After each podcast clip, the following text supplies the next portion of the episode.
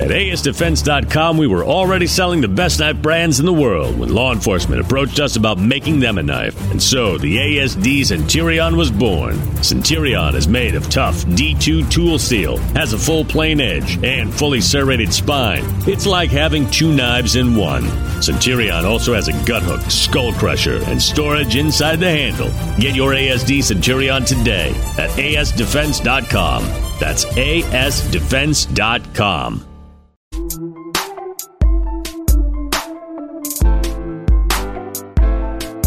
Once again, it's Indiana's fault that Chicago is such high violent crime. Yep. Because this is the thing.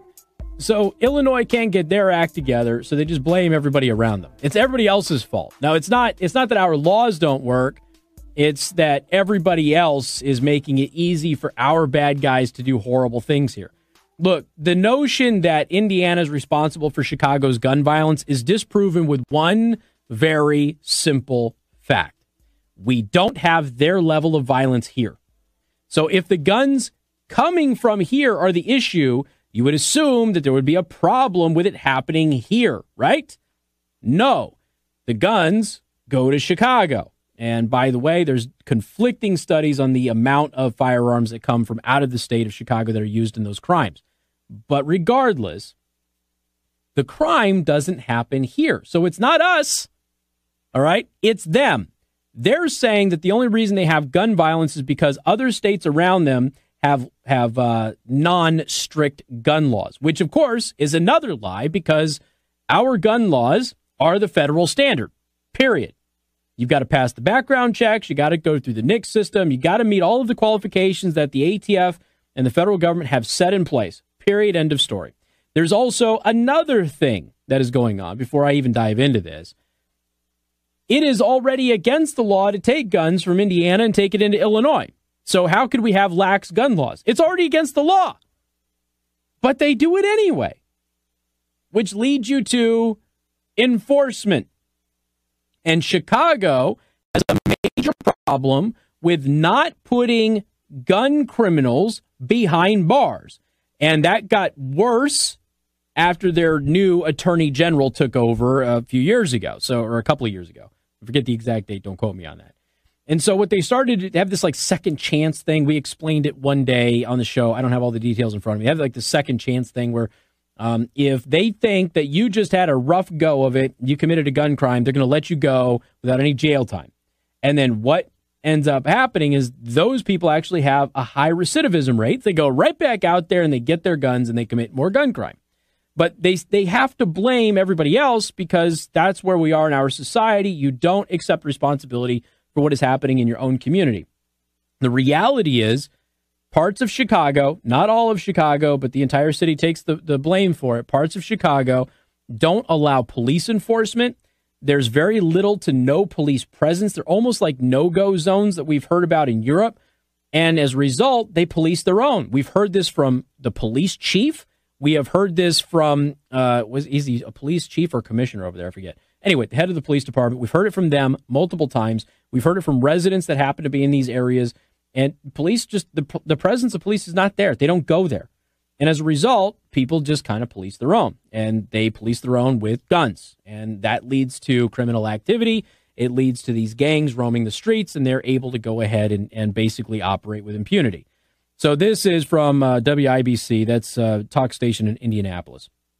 Indiana is one of the neighboring states being blamed for the increase in illegal guns on the streets of Chicago.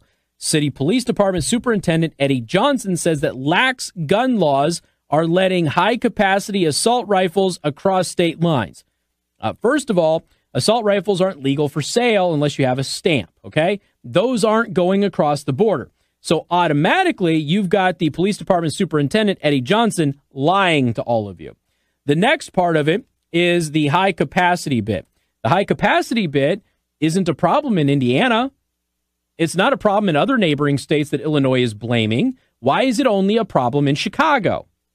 It's not even a problem in other cities in Illinois. It's only a problem in Chicago. And guess what? Most guns used in Chicago crimes are not AR 15s or AK 47s. They're those pistols. Those darn pistols, which are easy to conceal and carry around, okay? The neighboring states need to ask themselves if by making it easier to buy a gun in Wisconsin, Indiana, or Mississippi, are they contributing to the violent crime in Chicago? No, we don't need to ask ourselves that because we don't have that problem with violent crime. And yet those same guns are more readily available here than they are in your city. And it's already illegal to put them in your city anyway. Not only do you have laws banning those types of guns, but transferring across the border is already illegal anyway. And yet you continue to have the problem. But the places where these guns are readily available and sold, there isn't a problem with violent crime. Now, there is in Indianapolis, um, and there is in Gary, okay?